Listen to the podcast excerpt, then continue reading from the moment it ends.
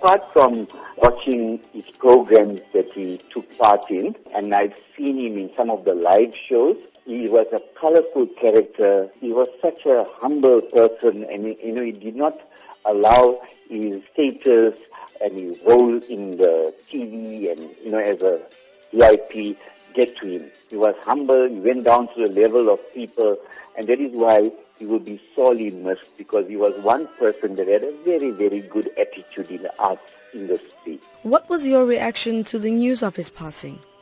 Sure, when I heard this, I was just like sympathizing with people regarding Chuck Berry, who died at the age of 90.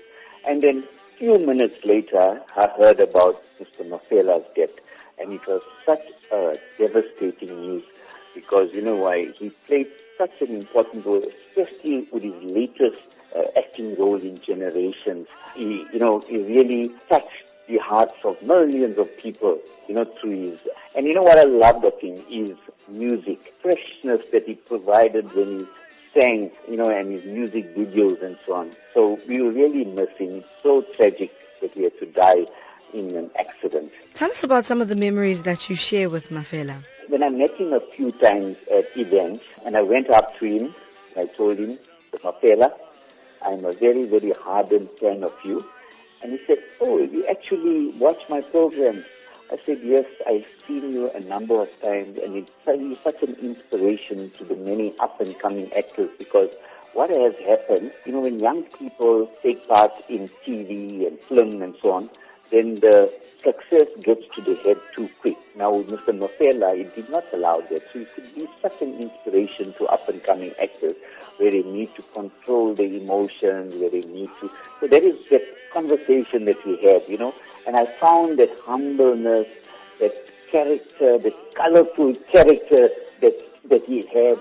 And you know, and, and that's what my memories of him. And every time I saw him at different events, that's exactly I felt. He hasn't changed at all. Joe Mafela was a well-respected artist and actor. What can South Africans learn from his legacy? What I believe South Africans can learn is to be humble. Do not allow fame and glory get to your head because that's going to destroy you emotionally as well as in your career. Go back to your roots because everybody started from the bottom and they went up. How much of a loss is his passing to the nation? His absence in generations and other film and video activities will be sorely missed. And South Africa, yes, we are going to miss a character like Joe Mafela, but on the other hand, we need to remember the legacy that he left behind. Oh,